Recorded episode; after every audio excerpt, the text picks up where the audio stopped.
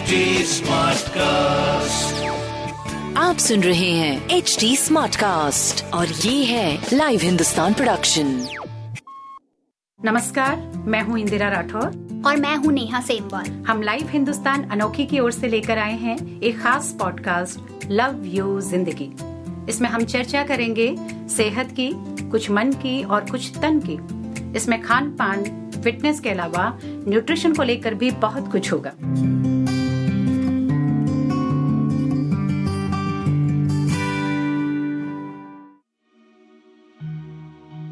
हमारा शरीर किसी मशीन से कम नहीं है। जैसे मशीन को समय समय पर कुछ चीज़ों की आवश्यकता होती है, ठीक उसी तरह हमारे शरीर को भी सही से काम करने के लिए पोषण की ज़रूरत होती है। हमें खुद को हेल्दी रखने के लिए प्रोटीन से भरपूर आहार अपनी डाइट में शामिल करना चाहिए, क्योंकि पोषण की मौजूदगी से शरीर कई बीमारियों से बचा रहता है। और उन्हीं पोषक तत्वों में से एक है फॉलिक एसिड लेकिन आपके लिए सबसे पहले ये जानना ज़रूरी है कि आखिर फॉलिक एसिड है क्या? यह विटामिन बी का ही एक प्रकार है। इसे विटामिन बी नाइन भी कहा जाता है। यह शरीर की क्षतिग्रस्त कोशिकाओं को ठीक करने और नई सेल्स बनाने में मददगार होता है। यूँ तो हर पौष्टिक तत्व की तरह यह हमें रोज़मर्रा के भोजन से प्राप्त हो जाता है, लेकिन जिन लोगों का खान पान अनियमित और अव्यवस्थित होता है, उन्हें कई बार इसकी कमी भी हो जाती है। आज के इस एपिसोड में इसी पर चर्चा होगी और हमारी एक्सपर्ट आपको बताएँगी कि प्रेगनेंसी के दौरान फॉलिक एसिड का क्या महत्व है। पर इससे पहले मैं इंदिरा जी का वेलकम करना चाहूँगी, जिन्हें हमने पिछले दो एपिसोड्स में बहुत मिस किया। So welcome back Indira ji. Thank you Neha. ये बात बिल्कुल सही है कि आज की तेज रफ्तार ज़िंदगी में अगर कुछ ऐसा है, जिस पर हमें समझौता करना होता है तो वो है सबसे पहले हमारी डाइट भूख लगने पर हम खाते तो हैं, लेकिन अक्सर समय की कमी या कहें लापरवाही हमारी थाली से पोषक तत्व लगातार कम होते जा रहे हैं। और ये बात सिर्फ़ मैं नहीं कह रही हूँ एक्सपर्ट्स भी ये बात कह रहे हैं। इन्हीं में एक पोषक तत्व है फॉलिक एसिड जिसकी हमारे शरीर को बहुत ज़रूरत होती है और खास तौर पर प्रेगनेंसी में तो ये बहुत ही आवश्यक होता है। मदरहुड हॉस्पिटल की consultant gynae doctor Manisha Ranjan कहती हैं कि अगर कोई स्त्री कंसीव करना चाहती है तो उसको पहले से अपने खान पान में फॉलिक एसिड का ध्यान रखना होगा। डॉक्टर्स कई बार प्रेग्नेंट महिलाओं को इसके लिए सप्लीमेंट्स भी देते हैं। मेल फर्टिलिटी के लिए भी ये ज़रूरी है। कैंसर, किडनी और दिल की बीमारियों में भी फॉलिक एसिड को कारगर माना जाता है। इन सब के अलावा इसमें मौजूद एंटी इन्फ्लेमेशन के गुण होते हैं, जो कि कील, मुहासों और सफ़ेद दाग जैसी परेशानियों से भी मुक्ति दिलाते हैं। जी, बिल्कुल। तनाव और दबाव से बचाने में भी फॉलिक एसिड कारगर होता है। इसे दो तरीकों से प्राप्त किया जा सकता है। पहला तरीका है अपने रोज के भोजन से और दूसरा तरीका है सप्लीमेंट्स। पहले तरीके में कोई कमी होने पर दूसरा तरीका अपनाया जाता है। प्रमुख रूप से फॉलिक एसिड हरी पत्तेदार सब्जियों जैसे पालक, सलाद की पत्तियों, ब्रोकली बीन्स, मूंगफली, सूरजमुखी के बीज, ड्राई फ्रूट्स, संतरे जैसे खट्टे फलों, फलियों, मटर, चुकंदर, अंडे और सी फ़ूड में पाया जाता है। इसके अलावा आप ब्रेड और पास्ता भी खा सकते हैं। मसूर की दाल में पोटेशियम के साथ ही फोलेट भी पाया जाता है।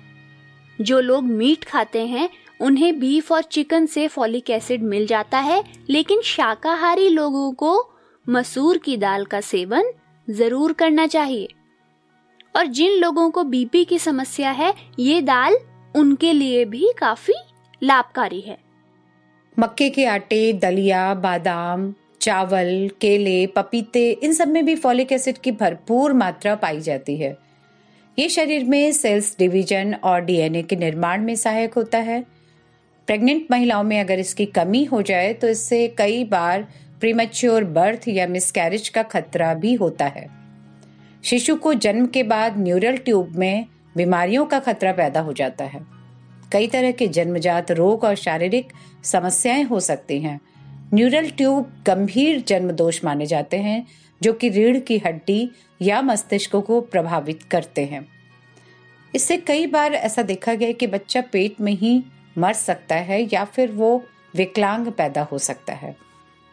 जी, न्यूरल ट्यूब डिफेक्ट्स कई तरह से बच्चे में नज़र आते हैं, जैसे स्पाइना बिफिडा। यह कंडीशन तब होती है जब अजन्मे बच्चे के रीढ़ की हड्डी का कॉलम गर्भ में विकास के दौरान पूरी तरह से बंद नहीं होता, जिससे रीढ़ की हड्डी खुल जाती है। इससे पैर और अन्य अंगों को नियंत्रित करने वाली जो तंत्रिकाएँ होती हैं, वो काम नहीं करती हैं। स्पाइना बिफिडा वाले बच्चों में अक्सर आजीवन विकलांगता के मामले देखे जाते हैं। उन्हें कई तरह की सर्जरी की आवश्यकता भी पड़ सकती है। दूसरी कंडीशन है एनेस्थली, जिसमें गर्भस्थ शिशु में ज़्यादातर या पूरा मस्तिष्क और खोपड़ी का विकास नहीं हो पाता। ऐसे में लगभग सभी बच्चे जन्म से पूर्व या पैदा होने के बाद मर जाते हैं। आमतौर पर गर्भवती महिलाओं के खान पान में फॉलिक एसिड की कमी से शिशुओं में ये समस्याएँ देखने को मिलती हैं। इसकी कमी के कई कारण हो सकते हैं, नेहा। कई बार एक्सपर्ट्स कहते हैं कि जो लोग बहुत ज़्यादा अल्कोहल लेते हैं, उनमें फॉलिक एसिड की कमी हो सकती है। इसके अलावा कुछ लोग सब्जियों को ज़्यादा पकाते हैं ओवर कुक कर देते हैं, उससे उनमें सब्जियों में मिलने वाला फॉलिक एसिड कम हो जाता है। कुछ खास तरह की दवाओं के सेवन से भी ऐसा हो सकता है। हेमोलिटिक एनीमिया के कारण भी फॉलिक एसिड की कमी हो सकती है। इसकी कमी जब शरीर में होती है तो उससे हर वक्त थकान महसूस होती है। एनीमिया हो सकता है। कमज़ोरी, सांस फूलना, गुस्सा, चिड़चिड़ाहट, खाने में अरुचि वज़न घटना, डायरिया, सिर दर्द, मुँह में छाले, बाल सफ़ेद होना, ऐसे कई लक्षण इसकी कमी से नज़र आने लगते हैं। कभी कभी जीभ में सूजन या दर्द महसूस हो सकती है। शरीर में ऑक्सीजन का स्तर घटने पर सांस फूलने जैसी समस्या होती है। इसका मतलब ये होता है कि शरीर में रेड ब्लड सेल्स की कमी हो रही है। सांस फूलने के अलावा सांस लेने में दिक्कत भी होती है या हार्ट बीट्स में असामान्यता हो सकती है। हालाँकि ये सारे जो लक्षण हैं, वो कई अन्य बीमारियों में भी होते हैं। लेकिन अगर ऐसे लक्षण लगातार दिख रहे हैं तो इन्हें नजरअंदाज नहीं किया जाना चाहिए और एक बार अपने डॉक्टर से मशवरा ज़रूर करना चाहिए। नेहा, आज हमारे साथ मेरेकल्स मेडिक्लिनिक्स और अपोलो क्रेडी हॉस्पिटल गुरुग्राम की स्त्री और प्रसूति रोग विशेषज्ञ डॉक्टर वीनू अग्रवाल मौजूद हैं। वो हमें फॉलिक एसिड के बारे में कुछ अहम जानकारियाँ देंगी। तो उनको भी सुन लेते हैं। जी बिल्कुल। हेलो एवरीवन फॉलिक एसिड एक सिंथेटिक विटामिन है। इसका उपयोग डाइटरी सप्लीमेंट के लिए किया जाता है। यह फोलेट का एक मैन मेड वर्जन है। यह कई खाद्य पदार्थों में प्राकृतिक रूप से पाया जाने वाला बी विटामिन है। आपका शरीर फोलेट नहीं बना सकता। इसलिए इसे आहार सेवन के माध्यम से प्राप्त किया जाना चाहिए। फोलेट हमारे लाल रक्त कोशिका, यानी कि रेड ब्लड सेल बनाने में एक महत्वपूर्ण भूमिका निभाता है। और फोलेट आपके बच्चे की न्यूरल ट्यूब को उनके मस्तिष्क और रीढ़ की हड्डी में विकसित करने में मदद करता है। फोलिक एसिड गर्भवती महिलाओं के लिए बहुत ज़रूरी है, क्योंकि यह बच्चे की मस्तिष्क और रीढ़ के कुछ प्रमुख जन्म दोषों को रोकने में मदद करता है, जैसे कि एनएनकेफली और स्पाइना बाइफिडा। यह सभी दोष गर्भावस्था के पहले 28 दिनों के दौरान होते हैं। आमतौर पर एक महिला को तब पता भी नहीं होता कि वह गर्भवती है। इसलिए सभी महिलाओं के लिए यह महत्वपूर्ण है कि वे पर्याप्त फॉलिक एसिड प्राप्त करें। न केवल उनके लिए जो गर्भवती होने की कोशिश कर रही हैं। आपको गर्भवती होने के तीन महीने पहले से फॉलिक एसिड की खुराक शुरू कर देनी चाहिए। इसे गर्भ अवस्था के 12 सप्ताह तक लेते रहना चाहिए।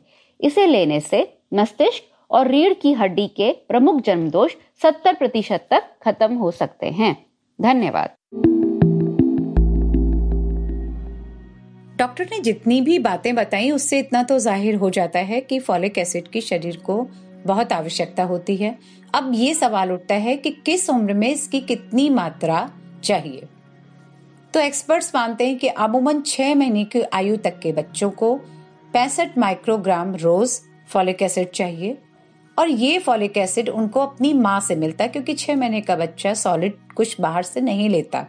तो जो भी माँ फ़ीड कराती है बच्चे को, उसको अपने खाने से या सप्लीमेंट्स के ज़रिए 500 माइक्रोग्राम रोज फॉलिक एसिड का सेवन ज़रूरी होता है। सात महीने से जबकि बच्चा थोड़ा बहुत सॉलिड लेने लगता है, एक वर्ष तक की आयु तक 80 माइक्रोग्राम रोज फॉलिक एसिड की ज़रूरत होती है।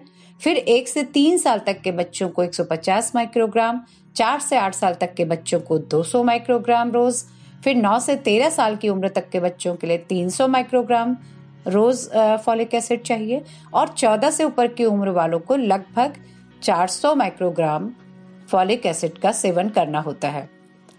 प्रेग्नेंट औरतों को 600 माइक्रोग्राम रोज फॉलिक एसिड की ज़रूरत होती है। वाकई, फॉलिक एसिड का सेवन गर्भवती महिलाओं के लिए किसी सुपर फ़ूड से कम नहीं है।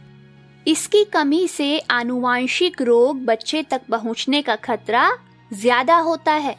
ऐसे में फॉलिक एसिड इस खतरे को कम करता है। अच्छा इंदिरा जी ने जो मात्रा बताई है, वह एक एवरेज डोज है। हर व्यक्ति की ज़रूरत अलग हो सकती है, जो डॉक्टर ही बता सकते हैं।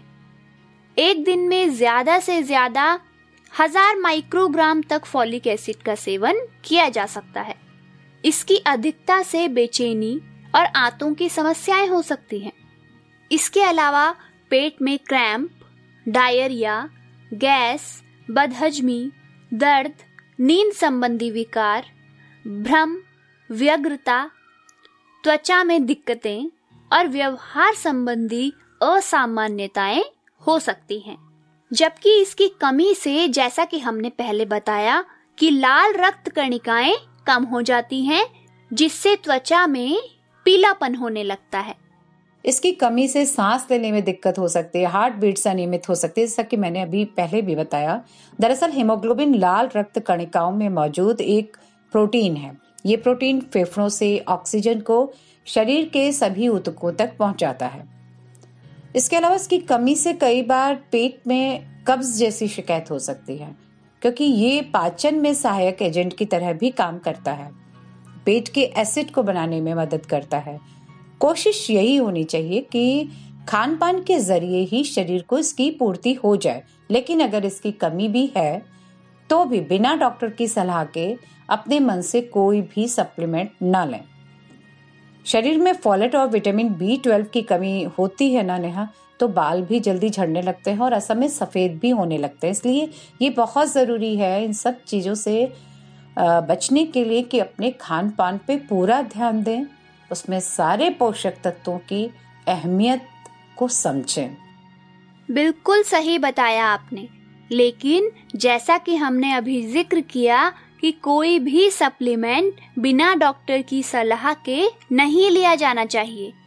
कोशिश यही करें कि आप नेचुरल चीज़ों से शरीर में फॉलिक एसिड की कमी को पूरा कर लें।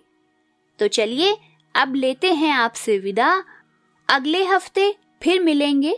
तब तक के लिए रखिए अपना खास ख्याल और सुनते रहिए लव यू, ज़िंदगी।